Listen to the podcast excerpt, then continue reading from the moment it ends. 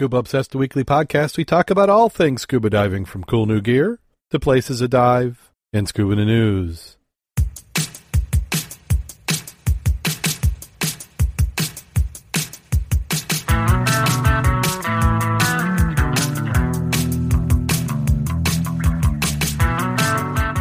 Scuba Obsessed episode 361 is recorded live March 15th, 2018.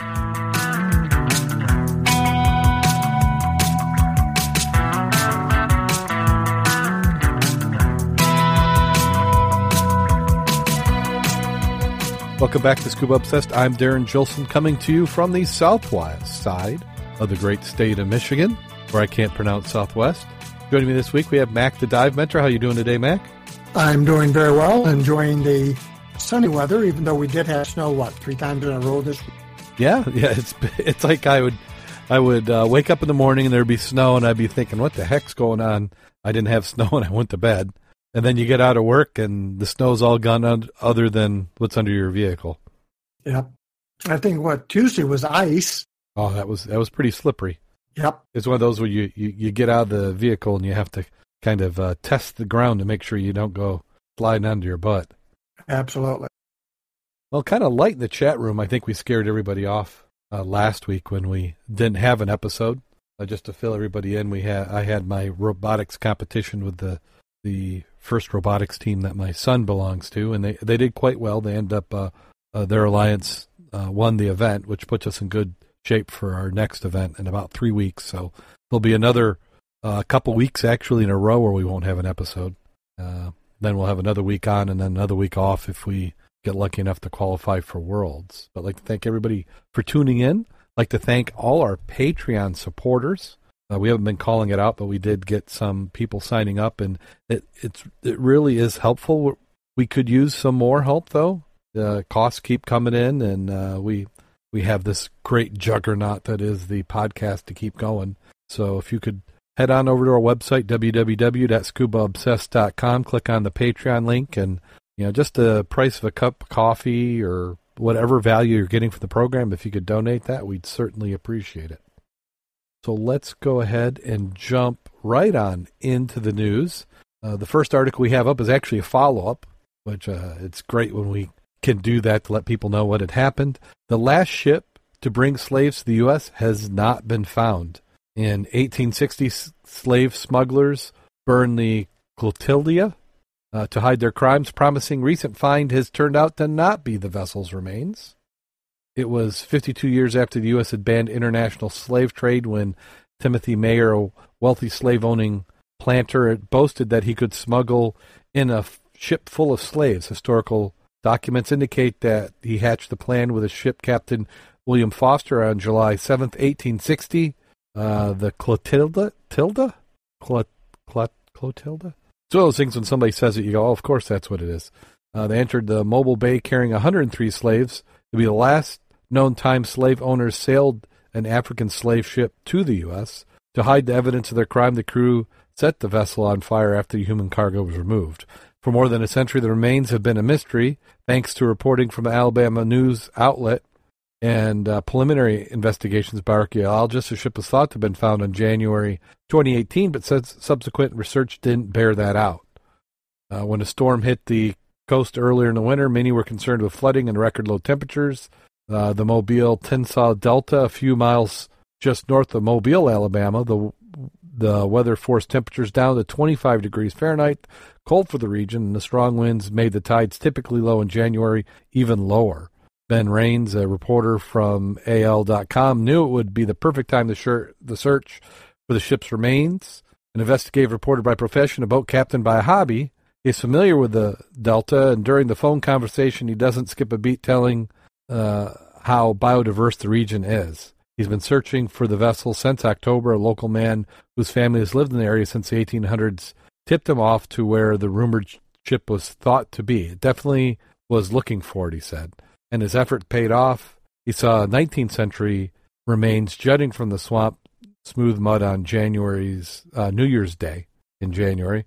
It looked like a dinosaur backbone and one end was a big lump. The starboard side of the ship was fully exposed in low tide. The port side was almost entirely concealed in mud. Immediately, the part-time ship captain knew he was looking at an old historic shipwreck.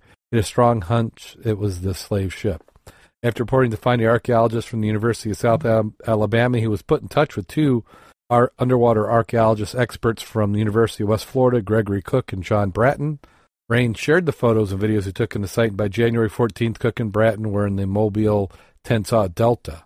We could clearly see the typical parts of the wooden sailing ship and the stub of a mast. Says Cook, by visually assessing the remains, they could see it was constructed from a style consistent with the slave ship they were looking for, a mid 19th century schooner. Part of the planks had, had burn marks and location matches the journal kept by Captain Foster. Uh, we can't say it definitely is a ship, but certainly worth an investigation, says Bratten. Let me see if we can get to this. And they go on and on and on. How did they? Uh, did you see how they thought it wasn't it? No, they didn't reference that. So that's the whole thing. Is it's not it, but this is like the article as if it was it. I'm double checking something. Let me look here.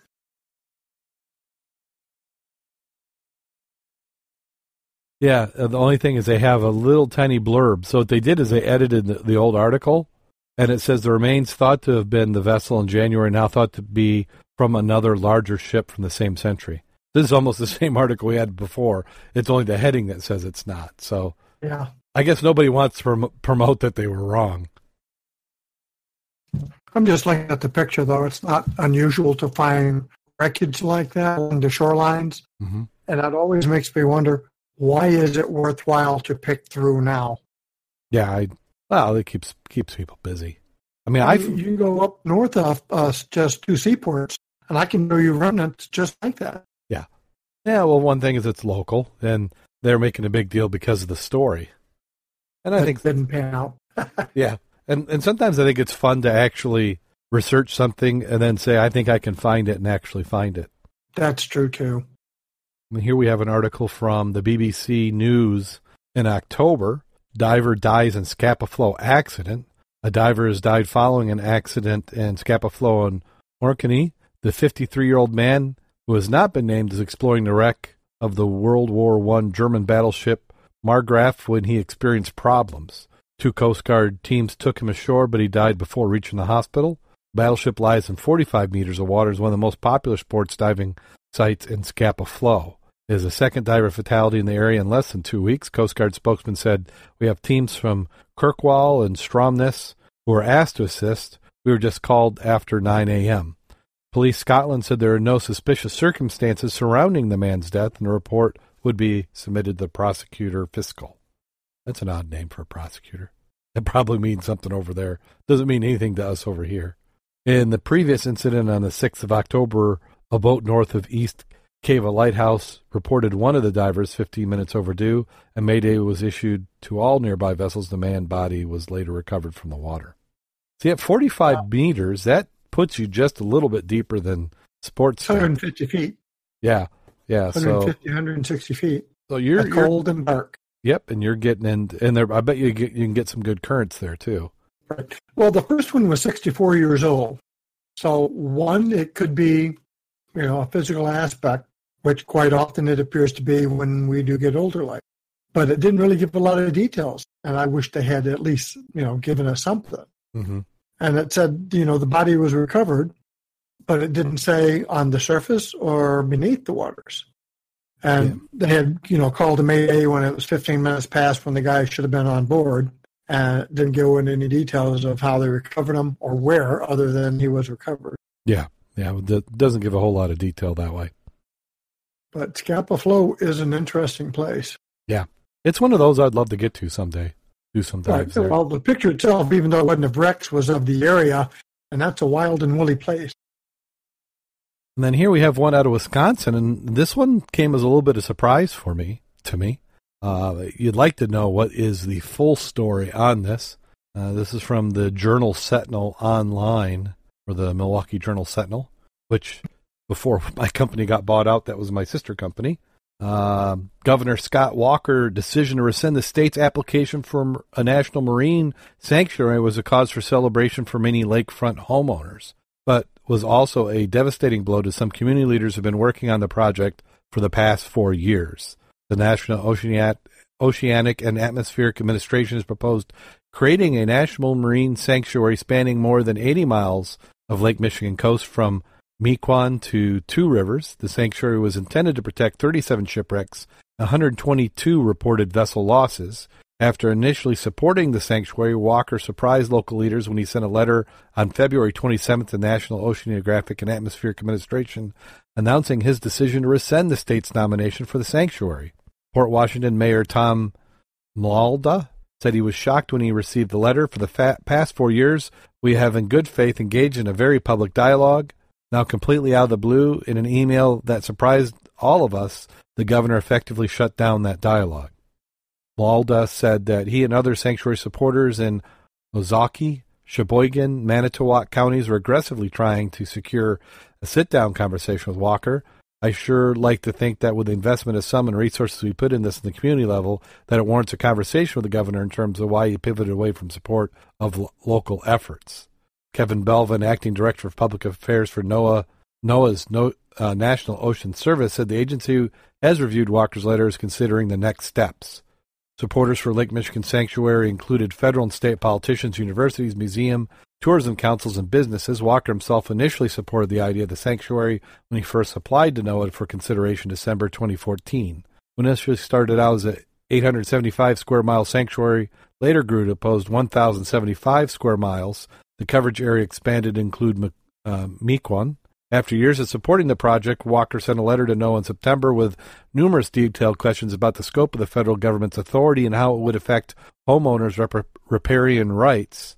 NOAA responded to each of the Walker's questions in November. In the letter, NOAA stated that sanctuary designation would not change existing uh, riparian rights for the property owners of Wisconsin, nor would it change the state law regarding public access to the area which shoreline property owners have exclusive access his letter rescinding the sanctuary nomination, Walker noted that Wisconsin's Historic Society, Historical Society is already charged with protecting the state's submerged cultural resources that Wisconsin shipwrecks are already protected under federal law.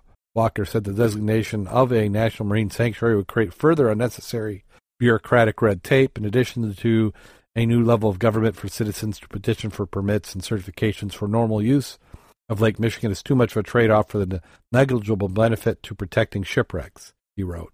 Wisconsin has and will continue to protect our submerged cultural resources. Well, I'm glad he did it personally. Thousand miles, square miles. Yeah, that's what uh, I think that this article probably picked uh, a few of the quotes to make it sound like he just like was just changing his mind. But that's always been my question: is what are you going to get with this that you wouldn't get otherwise? Why does NOAA have to be involved? Well, I like the last three paragraphs. That basically told you. You know, they've already got somebody charged with protecting the wreck or submerged cultural resources. It would further create unnecessary bureaucratic red tape, absolutely, and a new level of government for citizens to petition for permits. And why? And by, by the same token, when they say protect, we both know you can't protect the wreck. Environment will destroy them. Right. Most divers already have the culture. The newer divers have the culture of don't take anything. So what's left?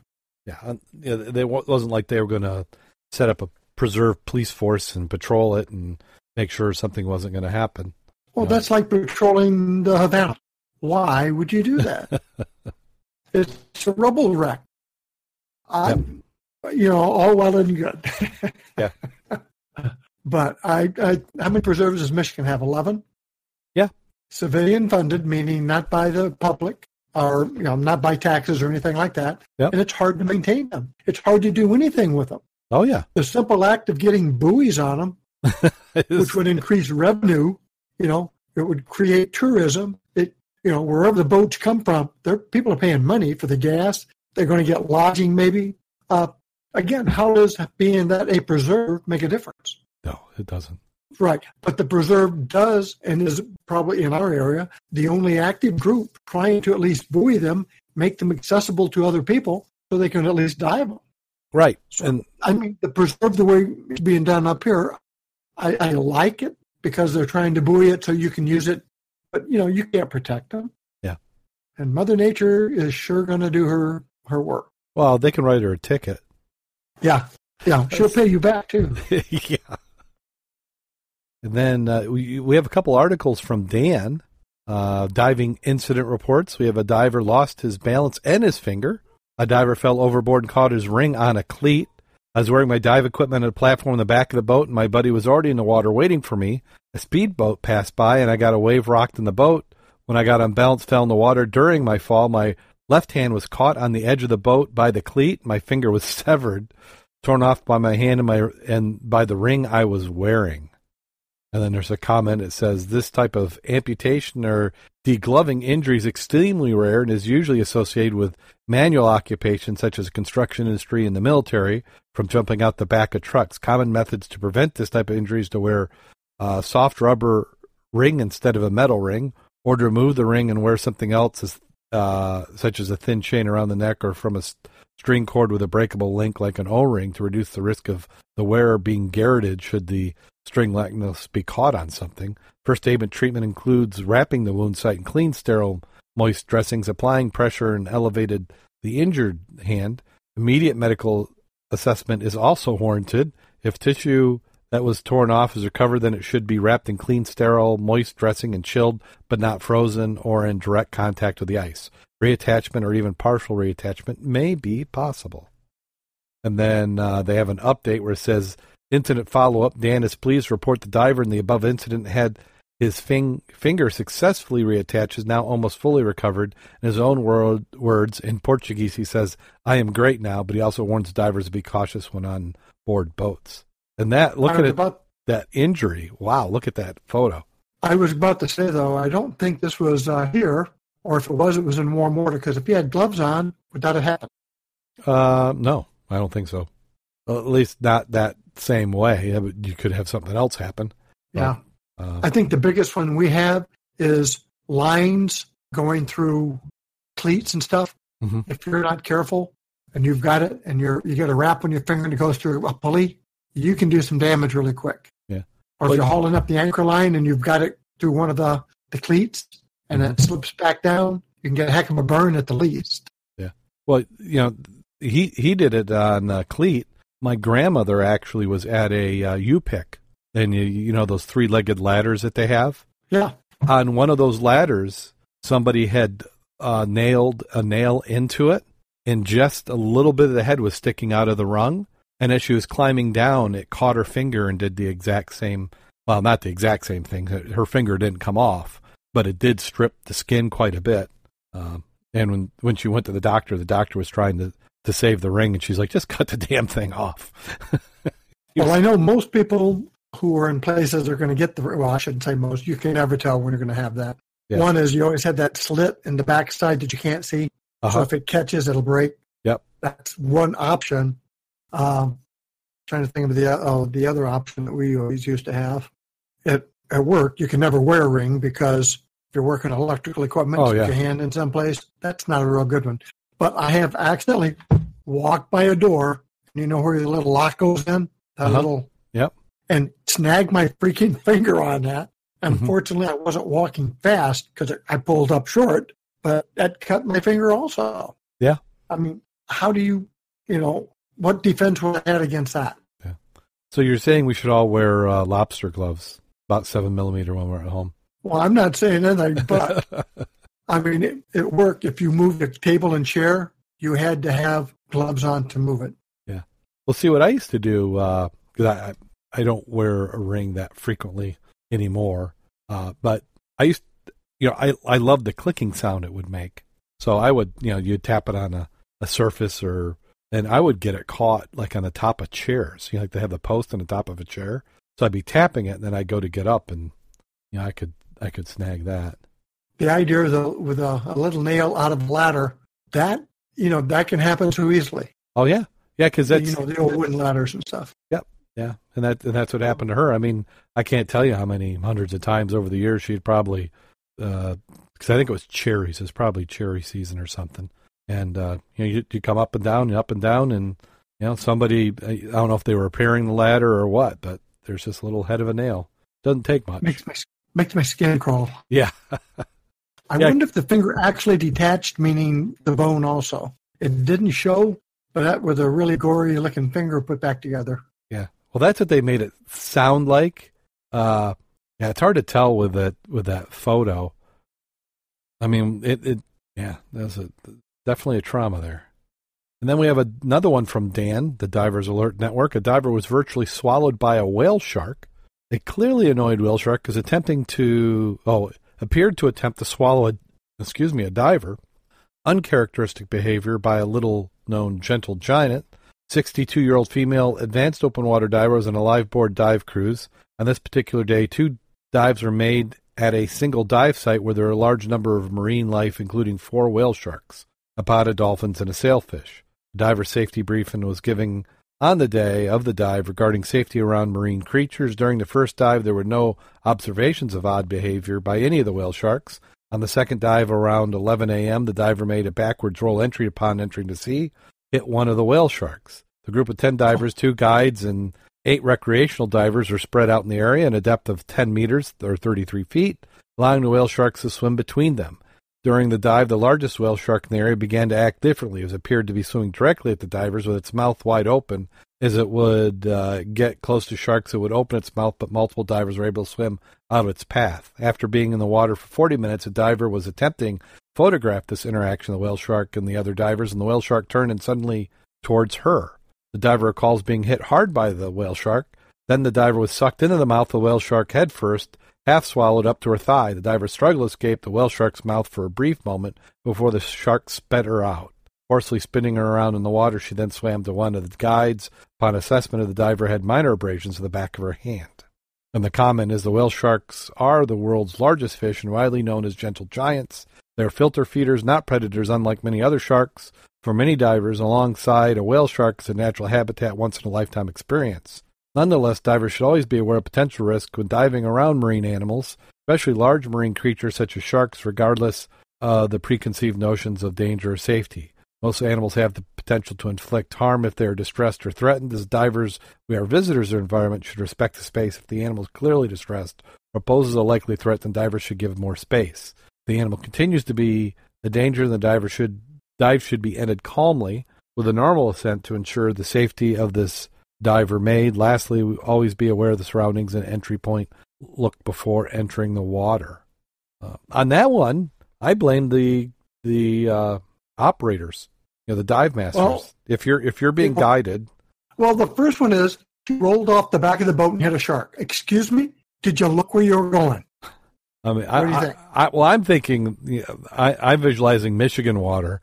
So unless the shark was within two feet of the surface, I uh, that could see that happening. But if it was clear and you could, you know, take a look to see what you're rolling into, then uh, yes. And also the, I don't blame the shark at all because it, I mean, it can be irritated. I mean, you just, I mean, it just got clobbered by somebody rolling in on it. Yeah, you jump on my back with a tank, I'll be pissed. Yeah.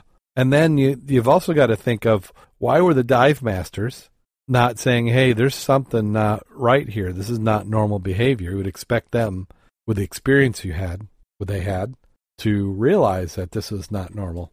Well, if you know, out there, if I'm looking at whale sharks and I see them around, I can't believe the visibility was such that you couldn't see a whale shark as big as it is under the boat at 10 feet. Because are you going to be diving in the midst of that if the visibility is less than 10 feet? I don't know. I don't think so. Would you? you Do a shark dive with no visibility? Well, yeah, 10 feet. You know, if you and sharks that are 30 and 40 feet big. You know, yeah, uh, you just you just got to attach a few sardines to your belt, and they'll come in close enough for you to see them. Well, obviously they did on her, but the question I have is, where's the video? Yeah, I thought everybody had video for these. You would think so. Because if there's video, you'd have already seen it on YouTube by now. It would be great to do an interview with her to find out what she thought. And uh, of course, I'm sure she was wearing a wetsuit, which was probably fortunate.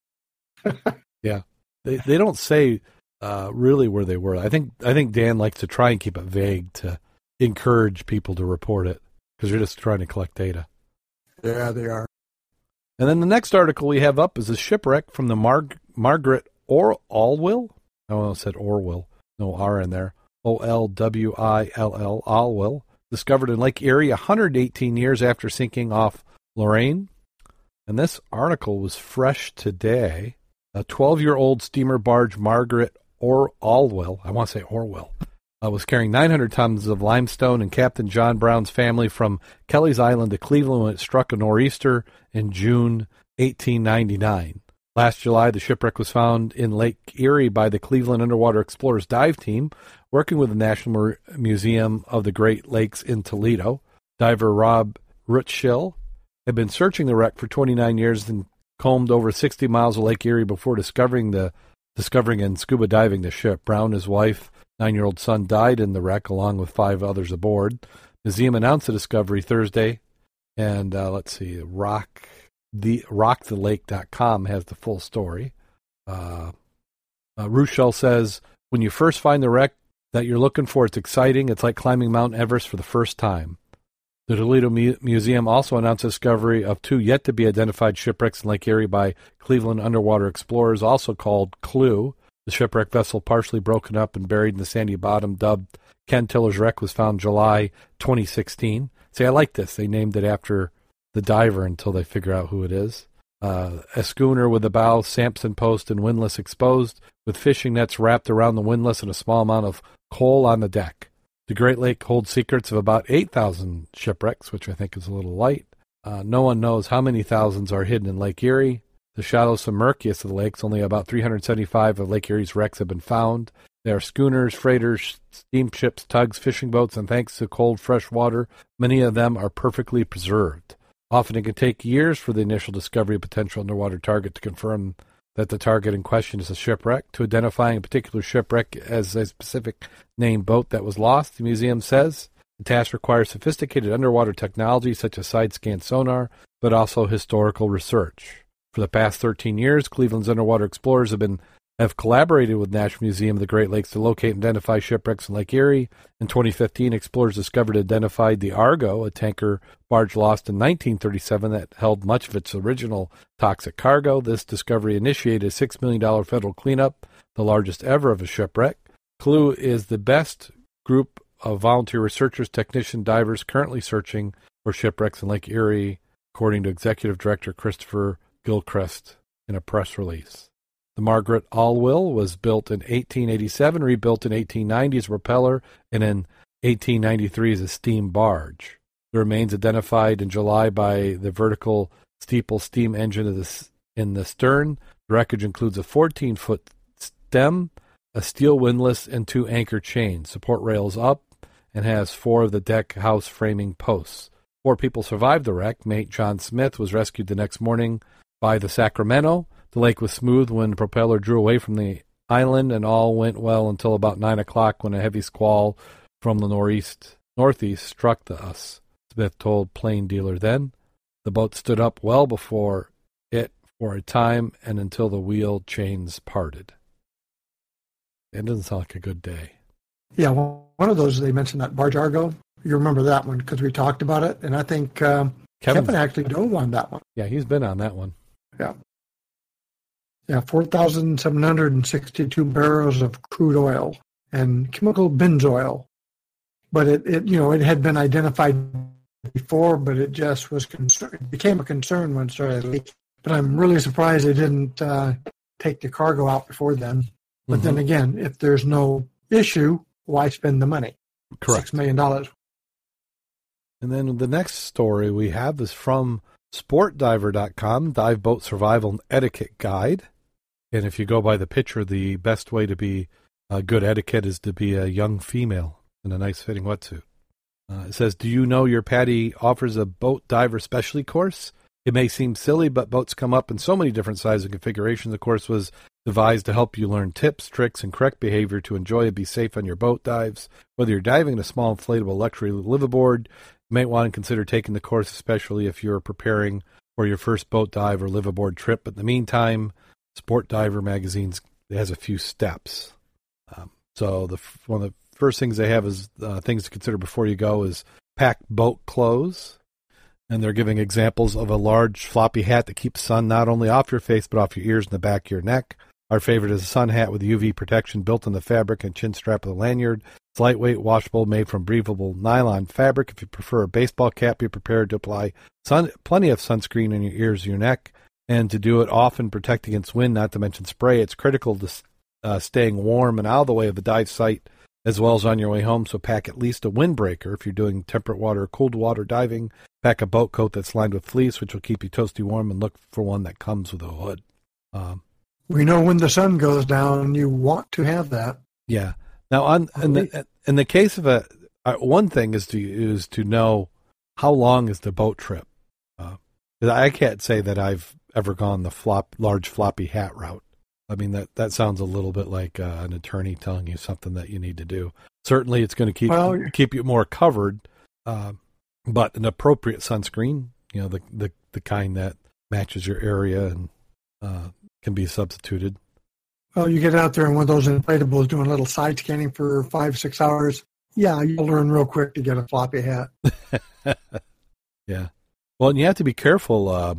A little tangent here uh, is that there not all shirts you wear will give you protection.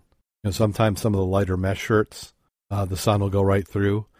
And then also, I've heard of snorkelers who are wearing like a white T-shirt that uh, you know they'll still burn their backs.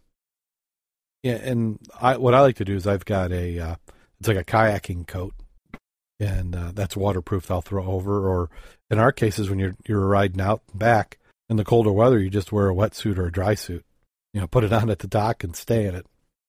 And then the second item they have is invest a decent pair of sunglasses. They say it doesn't have to be an expensive pair, but get shades that meet ANSI general purpose standard 60% UVA protection, 95% UVB. Take care of them once aboard, keep them away from weights, seat benches, places where they could be knocked and thrown overboard. So, uh, what I would recommend if you can do something like that, and even regular glasses, is have some sort of uh, container. Uh, Sometimes well, that, put, that... The lanyard, put the lanyard on them, like we have at work, protect your glasses. So if you took them off, you can still put them back on. Yeah, but what they're saying is, uh, you know, if you if you got sunglasses and you throw them, and you've got a mesh gear bag, uh, it's just going to get uh, broken. So sometimes it's nice to have like a hard case for them. Uh, sometimes if you've got a, a case for your dive mask, you can swap your sunglasses for the dive mask and vice versa when you get back out. And that's what I do with mine. Put them in the dive box. Yep. And uh, then mat box. Yep. And then you have it. Uh, pack an extra towel. Take a second small towel for wiping your face, your exposure suit, your camera, and your first stage between dives. You'll use uh, you'll use your larger towel for drying yourself after your dives. Cami type camp towels work well. And again, this depends on your environment. If you're in an area where it's super humid, uh, don't count on that towel drying off between dives. Up here, sometimes uh, you can have enough time, or uh, if you're on a boat and you've got enough room, uh, you can pack a you know a couple towels. You can have one for use in the boat, but then when you're getting into your your final dry clothing, it's good to have a fresh dry towel to to finish drying yourself off. Have you ever tried off your first stage between dives? My first stage, no. That's what it says.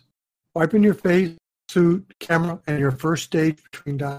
Nope, never. I've never. Why, why do I need to dry off my first stage? I, I don't know. I just struck me as odd. I mean, they, they worried about it, it frosting over. I, I'm not quite sure. First stage. I now your second stage. I could see if you're, you know, kind. You know, like you you like to think that maybe that's more sanitary. Maybe your second stage, but yeah, I can't see your first stage. Have you ever done either? No, no. I probably should sometimes. Uh, yeah, because I've I've done the. Uh, you can always tell when we're doing river dives. You know, the rookie mistake where you you lay your your gear and, and then I look and my, my second stage is like over an ant hill in the sand or something. so so you're you're looking at him going, God, I got to do a test breath. You know, so I might you know dunk it in the the sanitary river and then uh, you know and then breathe off at a couple breaths. Uh, it says, "Don't forget your dry bag. A dry bag is is very nice to have. Uh, if you haven't seen one, go and do a Google search for it. It's usually a a, wa- a mostly waterproof material, and then just the way you fold it and it snaps, it it will keep water out. It's, you're not going to bring it down to the bottom, but uh, if stuff splashes in the boat, it will certainly keep it dry. I, I do know that when we're on the Zodiacs, mm-hmm. you know, we have several in the club. If you don't take a, a dry bag, you will not have a dry towel. Correct. Yeah. Yeah, because on a Zodiac, you're so close to the water, and just the uh, if there's any sorts of wave action, every time the boat hits the wave action, you get a little bit of spray that comes up, and 20 minutes of that, and it's like you went swimming. No, dry bag is well worth the money. Yep, and they're and they're saying you want the kind you don't want the kind with a zipper. You want the kind that fold over.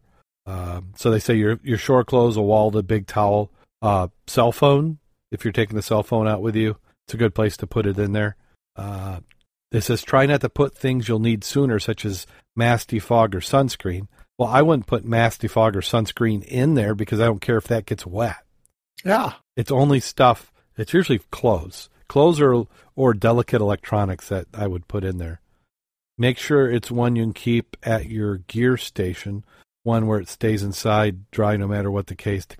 The boat's dry area is limited and non-existent. Yeah, like you said, a Zodiac, you're not going to have that. And then they say bring H2O and snacks when you book. Ask whether water and snacks are provided on a boat. If not, pack at least one water bottle, preferably a usable one, according to the magazine. It's always nice to bring something that can be shared with other passengers and a crew, which is true. You know, we've you know we're we're diving with friends, and many times there'll be uh, a cooler. So what what I'll do is I'll I'll pack my stuff in the cooler to bring, and then you check with the boat. You know, depending on the boat, there's some have built-in coolers, or sometimes the the whoever's boat it is will have a cooler, and then you can just combine the ice. Uh, if if they're willing to do that, but it's you want to keep that hydration, especially if you're going to be doing multiple dives. I, I've never been on a cattle boat, but all the time we go out with everybody else, there is always never less than one cooler that everybody has community drinks or whatever. Yeah, yeah, and, And- just Most often we're going out. I go by Subway. I get my Subway sandwiches already. You toss them in there too. You're ready to roll. Yep. And then the number six item they have is seasick. It says it can happen to anyone, but if you're prone, remember to take anti-nausea medication like Dramamine at least 30 minutes before the boat departs. Train your eyes and horizon. Stay away from diesel engine fumes. And then they have a link to an article where they have more tips on avoiding seasickness. Uh, let's see. Then they have they talk. also recommend having taken the Dramamine other times before you get on the boat. Yeah, don't Make don't sure it works and you have a good tolerance. Yeah, uh, it's I, I, that's uh, certainly advisable. Uh, I know sometimes, uh, like Jim Schultz has brought uh, ginger on board the boat. Um, that's supposed to be kind of like a natural seasickness remedy. We've seen the guys used a wristband with a little pebble in it that Yep. holds a press on your hand. We've seen that. Yep. Uh, you can always take the little blue purple pills or whatever it is some of the ladies have. hmm It seemed to work. They're happy. Yeah, uh, yeah. I'm I'm pretty fortunate. It's rare for me to get seasick, but it can happen. I mean, I you know, sometimes it can be triggered by what you've eaten earlier in the day, uh, not feeling well, if you're not hydrated, uh, and then certain smells can do it. Smells, conditions. Uh, As a side note, I take that back. I have been on a cattle boat one time. hmm It was uh, on the Geiger, and I think there was about 4,000 troops on it, Oh, following a, a hurricane through the Atlantic out of Bremerhaven. Yeah, I've been seasick. yeah. That that that's a cattle boat. Just throw me over. Yeah, yeah. The uh, where I tend to to feel like I'm on my way to being seasick is if you got a lot of rocking, and then I'm doing something really fine motor skill. So I'm looking down. You know, say you were trying to thread a needle or something. That would, you know, I start to go, Bleh, and I just have to, you know, get some fresh air, look at the horizon, and it usually goes away. But yeah, don't don't try any medication you you haven't tried before. Uh, because you don't know how it's going to affect you either. So uh, a lot of people like Dramamine. I think there's some others. Uh, so on the boat, they said be on time, which is always good advice. You know, uh, many boats won't even wait for you. They're just going to tell you, "Hey, be here." Find out the departure time is given to show up or leave the dock. Adjust your schedule appropriately. Arriving early is fine, but when you arrive, ask for permission to board. The crew may still need time to prepare for the trip. Don't be the person holding up the boat's timely departure. Set up your gear as quickly as possible. Once you've been shown your gear station, ask the crew if it's okay to set up your gear. Every skipper has different rules. Some may prefer you set up immediately. Others may ask you to wait until the vessel's underway. Either way, once you've set up your gear, make sure to review your dive plan with your dive buddy and review basic hand signals, check his or her gear, and vice versa. Uh, number three is locate equipment, uh, safety equipment. You should get a safety briefing. It is always a good idea to make a mental note of where the life jackets, the radio are, how to turn the radio on, handheld VHF, flares, flashlights, first aid kits, etc. Before entering the water, should be informed informed of the dive recall signal. In the event of a serious emergency, if the crew does not give a safety briefing, politely ask for one. Uh, find the rinse buckets. Uh, water buckets for the deck are usually marked to indicate what they're for. Mask rinsing, camera rinsing, if they're not marked, ask the crew. to stay organized. Don't spread out your dive gear or be a boat slob. Uh, keep it neatly organized your dive station, tucked away in a bag after your tank is in the station. Deflate the BC, fold the straps, move the hose so your assembly lines take up as little room as possible. Not only is courteous to your neighbor, it will prevent your gear from being damaged. Secure tanks so they don't fall on anyone's feet or gear. Remember, dive uh, dive gear, dry suit, under underwater underwear, dry suit underwear. Okay, logbooks do not belong on the camera table. Ask the crew if there's a dry area you can store small items you don't want to put away, like sunglasses. Now, on this one, the stay organized, that's really a before the, the dive type of item. Um, you know, mesh bags are nice. And what I like to do is have multiple bags that can fit into a larger bag. So I like to come on where I can I can sling a large bag over my shoulder and then I can carry my tanks and I've got everything. And then as you're setting stuff up, you can you're pulling stuff out of bags and the bags are going back into other bags. So you've always got everything. Like if I, I, I look at it this way, if I need to get out of the way or move, you know, something happens, everything's all contained. I've I don't have twenty tiny containers or things all spread out over the boat. Uh, and that's a trick, you know. You know, when you're when you're paying a dive boat money, you know, they kind of will put up with a little bit, you know, not a lot, but a little bit. But when somebody's inviting you on their boat and you're a guest, uh, you you want to make it as easy for them as possible so they invite you back. Uh, pay attention to the dive briefings. You'll not only get valuable information about the dive site and conditions, you also learn how the crew prefers you to enter and exit the water, whether you should remove only your fins or your entire kit at the ladder before boarding, boarding, and where the anchor or mooring is located. And then seven is put away the cigarettes. There's little tolerance for cigarettes on dive boats.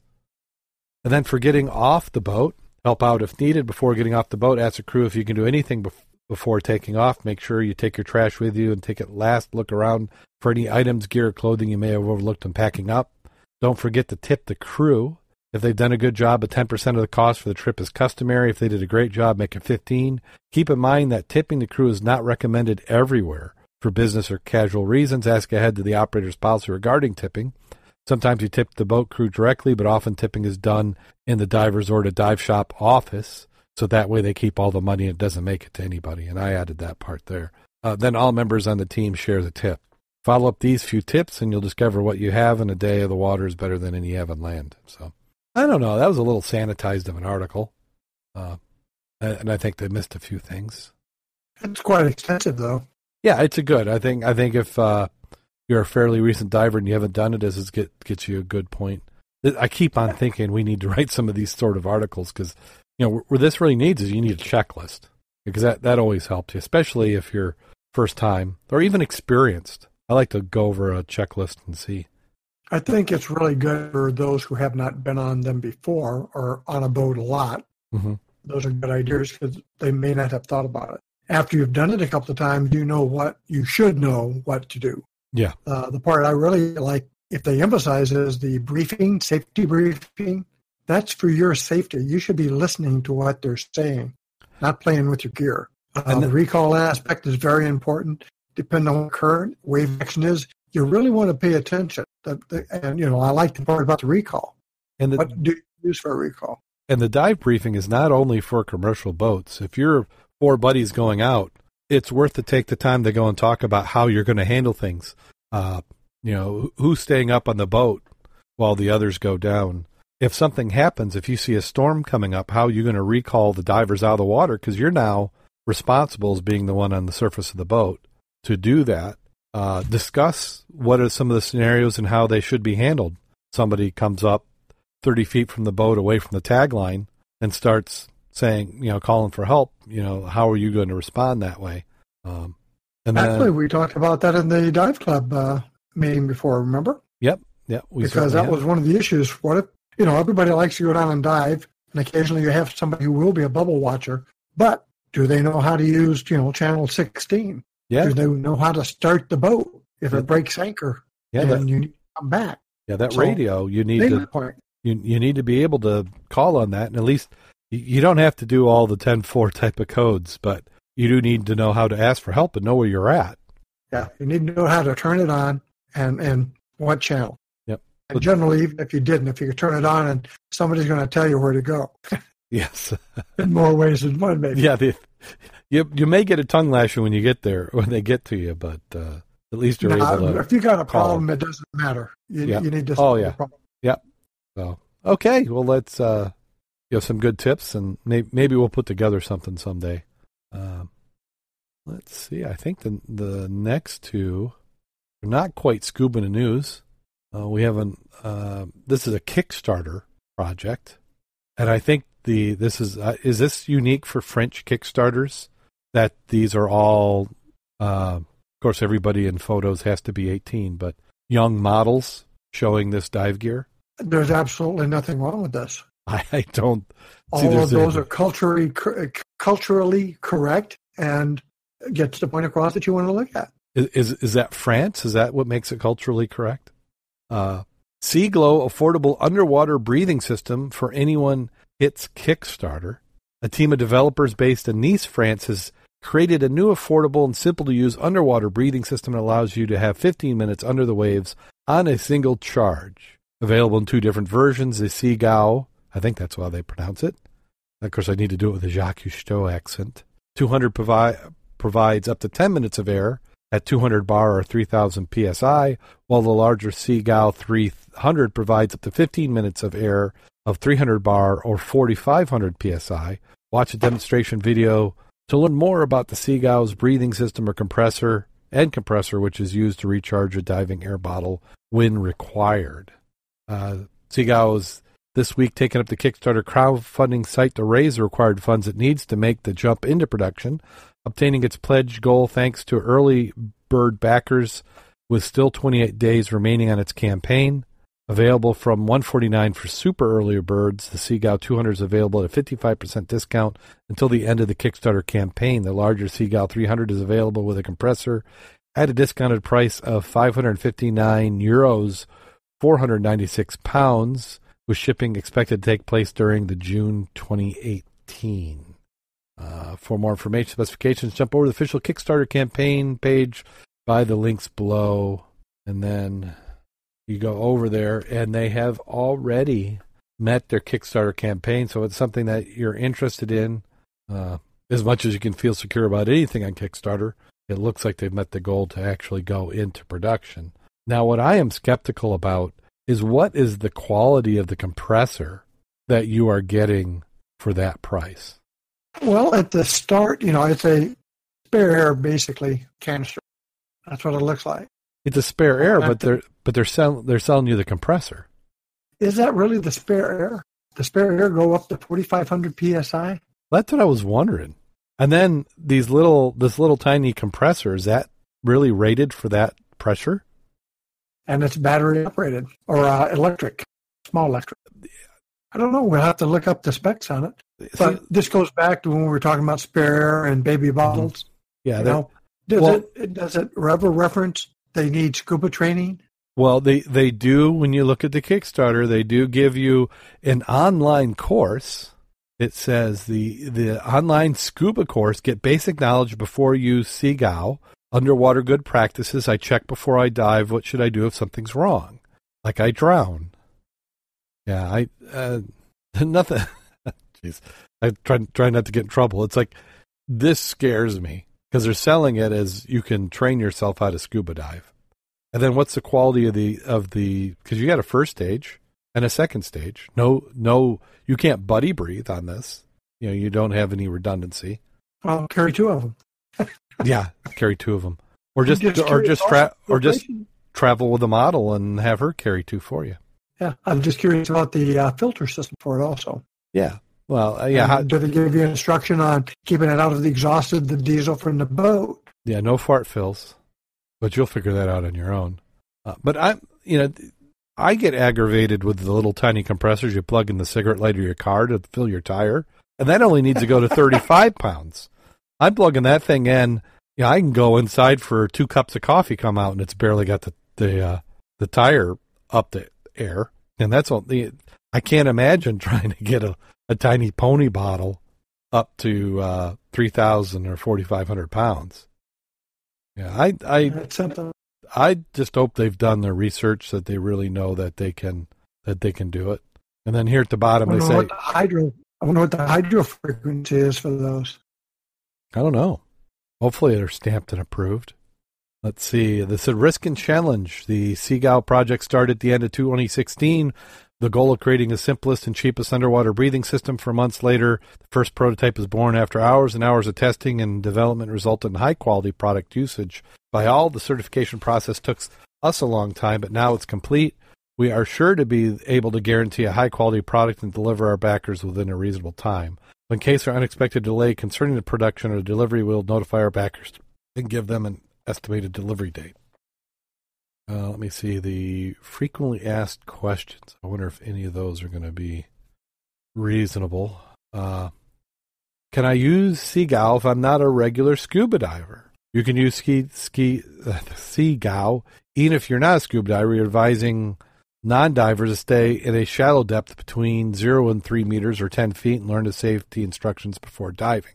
See, I think some of the toughest diving can be, 50, you know, the zero to fifteen feet. I mean, that's where you have all the the rapid change in pressure.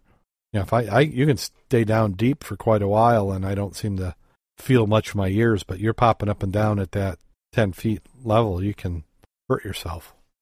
And then they say, "What about safety?" And they go into some marketing spin. How long? Well, I got on the one with the videos, which is a lot better than the static shows hmm the static pictures. Did you go there? No, I, I, if I do that, we'll kill the internet stream. Uh, you know, the, all the hamsters will have been tired by then, and they- they'll stop running on the treadmill.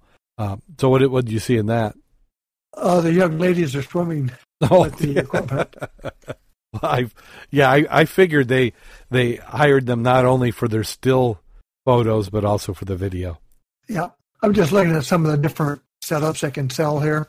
You know, how much you get for what, you know, if you pledge 549, you get Do you one get it? Seagow 200, a wearing system, whatever that. Oh, the, um, to keep the bottle on your chest, a uh, compressor, and the online scuba course package.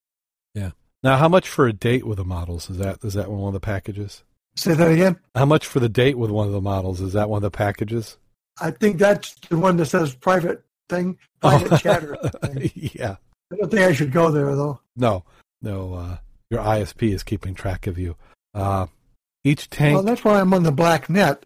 yeah, each tank is equipped with a manometer gauge, which will allow you to know how much air is left. How deep can I go? Uh, see, they talk about how much air is in there because it that that air th- right there. If you're somebody who's more my size, yeah, you're not getting that. And I think even those models are a little tall for the the time that they're quoting for air. I think uh, I would divide that. Well, Says during- looking at some of the pictures of the chest capacity of a few of these young ladies, uh, that's probably correct. And I don't want you going to this page I'm on because you're, well, I, I was going to say what? Never mind. I'll just keep this one to Yeah. myself. Dur- during the hundreds of tests done with the Seagow 200, the average autonomy was seven to eight minutes.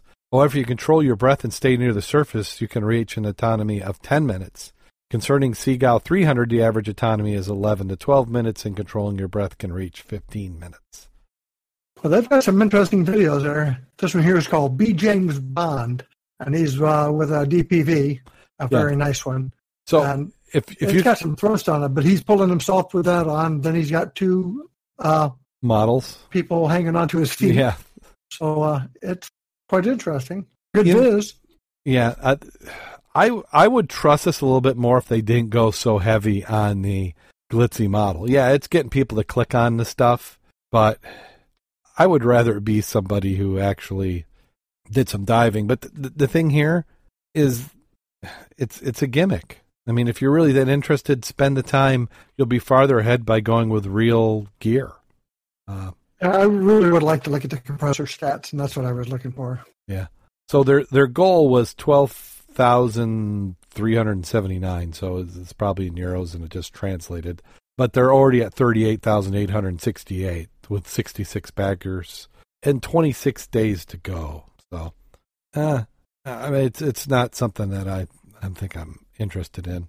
Uh, I, I, like it a little bit better than a spare air, you know, because at least it has a hose. But I, you know, I don't know what kind of uh, engineering they've got in the first and second stage. Because really, it's for the price, it's you know a little bit on the cheap side. I like the spare if I'm flying, especially around the lake, because if you dump it, you're going to be upside down or something. Yeah, and it'd be nice to have that extra three minutes of breathing time. Well, on the compressor side, makes it interesting because I think what they're trying to address is if you go take this into a die shop and say fill her up, they're going to want to see your C card. So they're kind of getting around that uh, by selling the compressor. Yeah. So that's our potential cool scuba gear. And then I've got our an article which we'll have linked in the show notes, which is our almost uh, shipwreck of the week. Uh, mostly because it hasn't been found, so we can't go dive it. But uh, the shipwreck is the Baltimore bound USS Cyclops. It vanished 100 years ago, and its fate remains a mystery. And this article was in the Washington Post. The author is Tim uh, Prudente. And he, and he says there should have been a clue, a distress call on the radio, a shard of a wooden lifeboat, or even a sailor's cap. How could 309 men in their ship, a naval vessel bigger than a football field, just vanish? 100 years ago, Tuesday, the USS Cyclops was due to steam up to Chesapeake Bay and dock in Baltimore at what is now Port Covington. The, stip, the ship still hasn't shown up. Its eerie absence and enduring mystery fueling fantastic theories in the Bermuda Triangle, giant squid, and German spies. The truth is, no one knows what became of the Cyclops or its clue. Sailors such as Thomas Lee of West Baltimore, Adam Sherwitsky of Canton, and Bert Asper, a doctor who practiced at Sheppard Pratt, there are no ceremony for them. Tuesday memorials from the the Prometheus, Protheus, Protheus, Class Collier at hauled coal have faded. The only monument to the ship is a plaque that hangs in France. And yet, in its era of high tech discovery, when explorers have found World War II cruise ships in the Philippine Sea and aircraft carrier lost in the Coral Sea, when forensic anthropologists conclude that bones found in Pacific Island probably belong to Amelia Earhart, the only hope returns as the Cyclops might yet be found. In terms of loss in life and ship size is probably the largest mystery left unsolved, says James Delgado, the renowned underwater explorer. Built in Philadelphia, steel-hulled and immense, of the Cyclops splashed in the Navy's biggest, fastest fuel ship. At 540 feet long, 65 feet wide, the ship could haul 12,500 tons of coal and steam at 15 knots. Its winches could send 800-pound bags of anthracite along cables. I'm not familiar with that is. Huge clamshell buckets could lift two tons of coal in a single mouthful. A monster collier. Newspapers called it a floating coal mine. Launched in May 1910, the ship is designed to refuel Navy fleet, both working grueling and dangerous. The coal in the cargo hold is prone to catching fire. Cable snapped, buckets full tumbled to the deck. Sailors steamed out of Norfolk down the Atlantic coast to U.S. bases in Cuba, Haiti, Puerto Rico. With the U.S. entry in World War I in April 1917, the Cyclops, outfitted with 50 caliber deck guns, delivered doctors and medical supplies from the Johns Hopkins Hospital to Saint Nazaire, France. Months later, ships arrived in Brazil to load 10,000 tons of manganese ore, denser and heavier than coal. The ore for steelmaking was unfamiliar cargo for the crew. The heavily laden vessel voyaged to Barbados, resupplied for nine days at sea, then steamed off for the steel yards of Baltimore. It was March 4th, 1918, the Cyclops was never seen again. No, no uh, debris, no oil slicks, no reply in the radio. The ship had just vanished. On June 1918, the then Assistant Secretary Franklin D. Roosevelt announced the ship and its 309 men were presumed lost at sea. It was the greatest loss of life unrelated to combat in U.S. naval history. There has been more, no more baffling mystery in the annals of the Navy than the disappearance Last March, of the USS Cyclops, Navy Secretary Josephus Daniels wrote, There's not been a trace of the vessel. The long continued vigilant search for the entire region proved utterly futile. Speculation swirled. Could a heavy ore have ruptured the hull, sinking the ship instantly? Did unfamiliar cargo leak fumes that poisoned the crew? U boat torpedoes could have sunk the ship, but there was no debris. Rough seas could have swamped it, but there was no storm and no distress call. German raiders could have captured a ship, taken the crew and hostages, steam home their prize, but Cyclops lacked fuel for a transatlantic voyage. Wilder theories have emerged of sea monster, mutinies, meteorites, the loss of the Cyclops, along with the later disappearance of five Navy torpedo bombers uh, known as Flight 19, gave rise to the ship's swallowing lore of the Bermuda Triangle, a myth roundly debunked today. And they go on a little bit more in some detail, but uh, I, I, think someday we'll find this. This is like too big to not be found. Oh, the Bermuda Triangle, and not where it was reported to have uh, disappeared. That's what they're saying.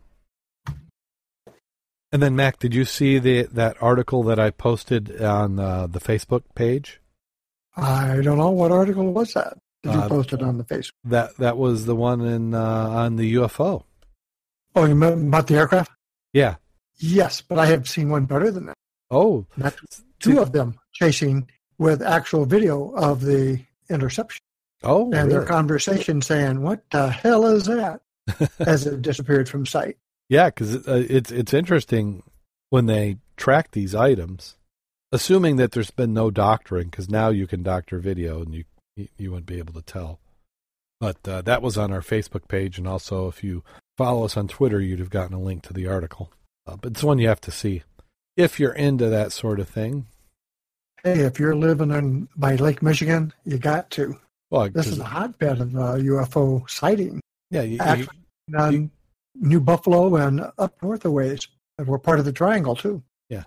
Yeah, because you got to get ready for when that you know the alien base, you know, because it it keeps opening and closing. So, do you have uh, yeah, a safety tip this week? Well, I do have one item here. I thought I'd talk about for a little bit, and I'll continue this through oh, the next couple of podcasts. But uh, this one here is on aquatic decision, aquatic decision making. At the core of our ability to dive safely is our judgment and decision making ability. To exercise good judgment and make safe aquatic decisions requires a continuous assessment of three vital factors environment, our equipment, and our own abilities and limits. Training and experience are the key elements in making these assessments, but our experience in training and daytime diving does not necessarily prepare us for a night excursion under the waves. Each of these factors take on new dimensions as daylight fades and shadows grow longer. Water conditions and diving environments considered within our abilities for a day dive become much more difficult to negotiate at night. Our familiarity with our equipment becomes more critical when diving in darkness, and additional equipment is needed to ensure proper vision, communication, and navigation, both underwater and on the surface. Finally, our own abilities and limits vary much like the daily cycles of night and day. So the bottom line is be careful out and this doesn't just apply to night diving. It's if you start going deep, and quite often, if you're really deep, and especially in the older days, you lose the visibility anyway. It's like diving at night. Yeah. And about the only other comment, you did see one of our um, individuals looking at the program commented on, did we start an hour earlier? yeah, we're on U.S. daylight savings time, so which I'm trying to figure out what we're really trying to save by that mess. Uh, I, I don't like either of them. I don't like it when we fall back. I don't like it when we spring forward. It just just keep it and yeah, doesn't doesn't doesn't help. At least doesn't help me. And I and I, see there's around. there's start, go ahead. I was going to say there's starting to be a movement to repeal that. There's a few areas where they're just going to say we're not going to follow it anymore. Well, like that, you've seen the meme there with the Indian and the blanket. Oh yeah, you know, if you cut two inches off the top and you sew it to the bottom, doesn't make it any longer. no. Yeah, I, that's a cute one. I like that one. I had just looked up, and uh, now I can't find it because I hit the wrong button. But we had talked about those uh, spare airs, similar mm-hmm. to what we just looked at, and one yeah. was called Snorkel. Yep. And that was two hundred dollars, but that was a hand pump. Remember? We yeah. talked about that too. We we weren't able to see what kind of compression ratio and how exhausted you'd get pumping up something to 2,000 pounds of that. I, I think that I think the average use for one of those is one and a half times. You use you you bother to pump it up completely one time, and then on the second try you do it about halfway, and then you say, "Oh, forget it." So there there are several out there, so it's interesting. I think the uh, only the key one on the other must have been the compressor. Yeah, and you Still wonder like if these these are all the same company. Just repackage it and resell it. Yeah. Hire hire new models. Oh, so yeah, th- thank you. We had some people come into the uh, chat room late, and that's what we were talking about the daylight savings time. So uh, thank you, Derek, for coming on in. Um, let's see, did anybody get any diving in? I think it's been um, the river is probably still just a little bit quick. I saw Kevin last week and tried to get into Lake 16, but it still had a little bit too much skim ice on it to be able to give To it an safe. attempt. Yeah, Yeah, you could. be safe. Yeah, the, the the the middle was open, but you you had to swim quite a bit, and then that it's not a good situation. That Well, that, that, kind of skim ice can cut your dry suit really quick. it cut your dry suit. You can't break through it from underneath, even if it's less than a quarter inch. That's a lot stronger than you think it is. Uh, but he did get a dive in. though. Oh, did he? Where'd he go? Yeah, went went to the piers Ah, before the meeting, I, I missed that part. And then uh, Jim and I got out doing a little side scanning in the river, which was interesting. I cannot believe that where we were at, it was three feet lower now than when it was two weeks ago. Three feet lower, and it's still over the banks where we were at. Oh yeah, I, I see all the side creeks. Like Hickory Creek now is probably at its normal level. Yeah, the one down here is near, you know, the one you pass over yourself Yeah. down there in the dip. That looks pretty much back to normal. But uh, I know the Paw Paw River, St. Joe River, especially in certain areas, ain't. I think they're just letting all the water run out. They got all the dams still open, trying to recover. Yeah, I haven't I haven't seen anything on uh, downtown Niles yet. I do know that we've had some feedback somewhere. I read something that we're getting a lot of people like anxious to get into the river. Oh, you know it. If you're if if you got that bottle fever where you want to do some picking, you know that's there's going to be some fresh uh, hunting going on. Yeah, I, I want the water to go away a little bit down, you know, down a little bit, and, and keep that current up to get all the the bad water out and all the debris washed someplace else. Yeah, but you're you're I feel pretty confident that the leaves are gone. Ah, yeah. Just It- be with it. Yeah. So someplace in Lake Michigan is uh you know 400 metric tons of uh, of lee debris that uh, been flushed out to the river. If you look at that uh, on Cleveland Road there, where you can see the uh, not not Cleveland Road, um, there when you're heading over to Scottsdale, Okay. there's that that ravine there, Yeah. and you um, because we don't have leaves or anything out yet, you can see the val- the floor of the valley where the creek snakes, Mhm. and you can see sand and silt on top of the land where normally it would be dark dirt. yeah. You know, the, it it just it didn't bother following the the course of the of the creek. It just went over everywhere, and there was a lot of silt and sediment that was in the water, and it settled. So you can kind of see I'm- some sandbarish type of structures.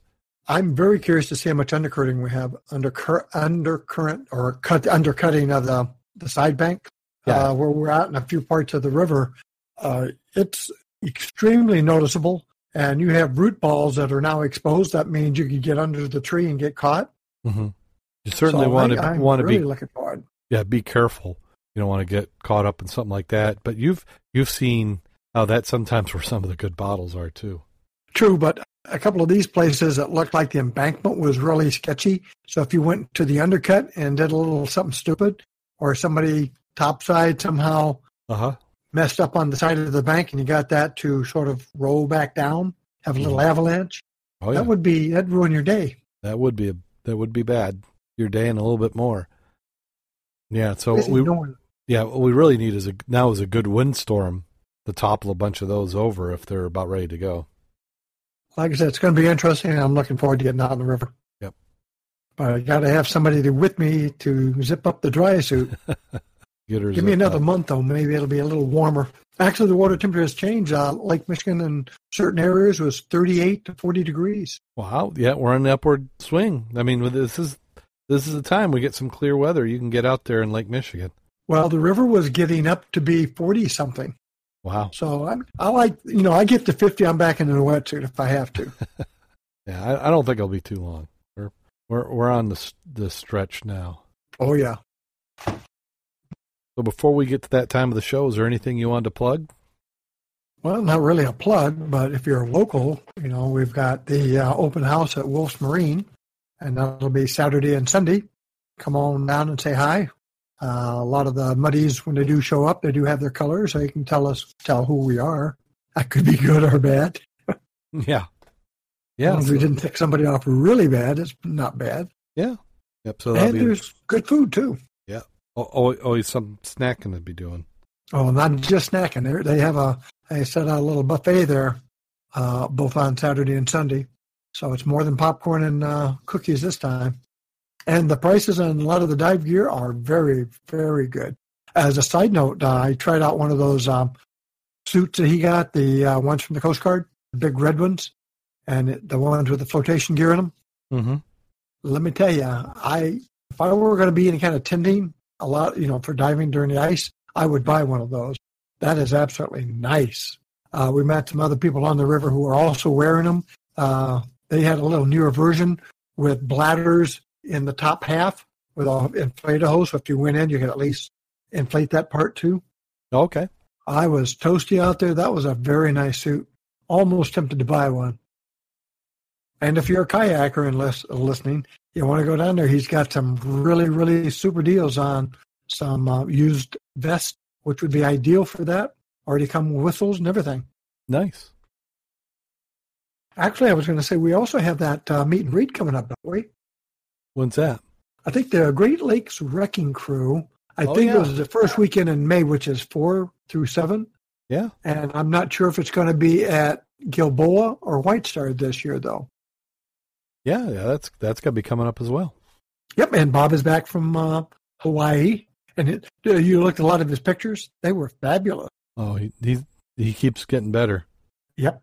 Plus, I'm going yeah, to blame it on the camera. yeah. Oh, plus plus you have to have the fish to put in front of the camera as well. You're not going to quite see those. nice shots, daytime and nighttime. Well, and uh, we've also had a little bit of activity on the website. So head on the web, on over to the website. You can see show notes from previous episodes.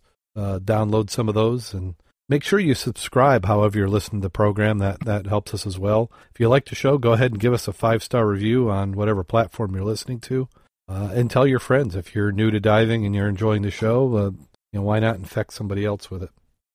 So I say we are to that time of the show. Are you ready? I'm just sitting here, my hands on the sides of the chair, ready. Okay. The talking dog is for sale. Man sees the sign. Uh, he rings the bell to the house, and the owner appears and tells him the dog can be viewed in the back garden. Man sees a very nice looking black Labrador retriever sitting there. He asks the dog, Do you really talk? Yes, the Labrador replies. After receive, re- recovering from the shock of hearing the dog talk, the man asks, So tell me your story. The Labrador looks up and says, Well, I discovered that I could talk when I was pretty young. I wanted to help the government, so I joined the SAS. In no time at all, they had me jetting from country to country, sitting in rooms with spies and world leaders because no one imagined that a dog would be eavesdropping. I was one of the most valuable spies for eight years, but then jetting around really tired me out, and I knew I wasn't getting any younger, so I decided to settle down. I signed up for a job at Heathrow to do some undercover security work, wandering near suspicious characters and listening in. I uncovered some incredible dealings and was awarded several medals. I got married and had a few puppies, and now I'm just retired. The man is amazed. He goes back to house and asks the owner how much he wants for the dog. Ten quid, the owner says. Ten pounds? But this dog's absolutely amazing. Why on earth are you trying to sell him so cheaply? Because he's a liar. He's never been out of the garden.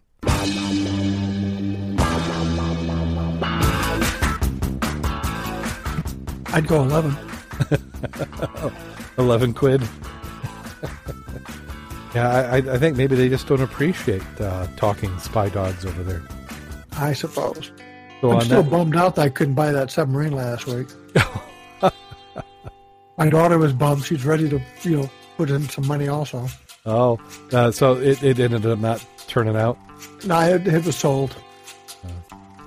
So on that note, go out there and get wet and stay safe.